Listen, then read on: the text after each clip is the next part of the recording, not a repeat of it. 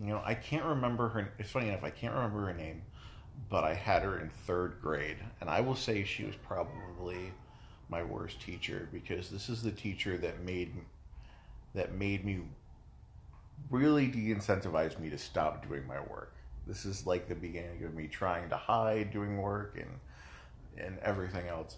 Um, I remember even my mother complained that I was getting too much homework to the teachers to the teacher, um, and she didn't care because I was doing three or four hours a night as a third grader.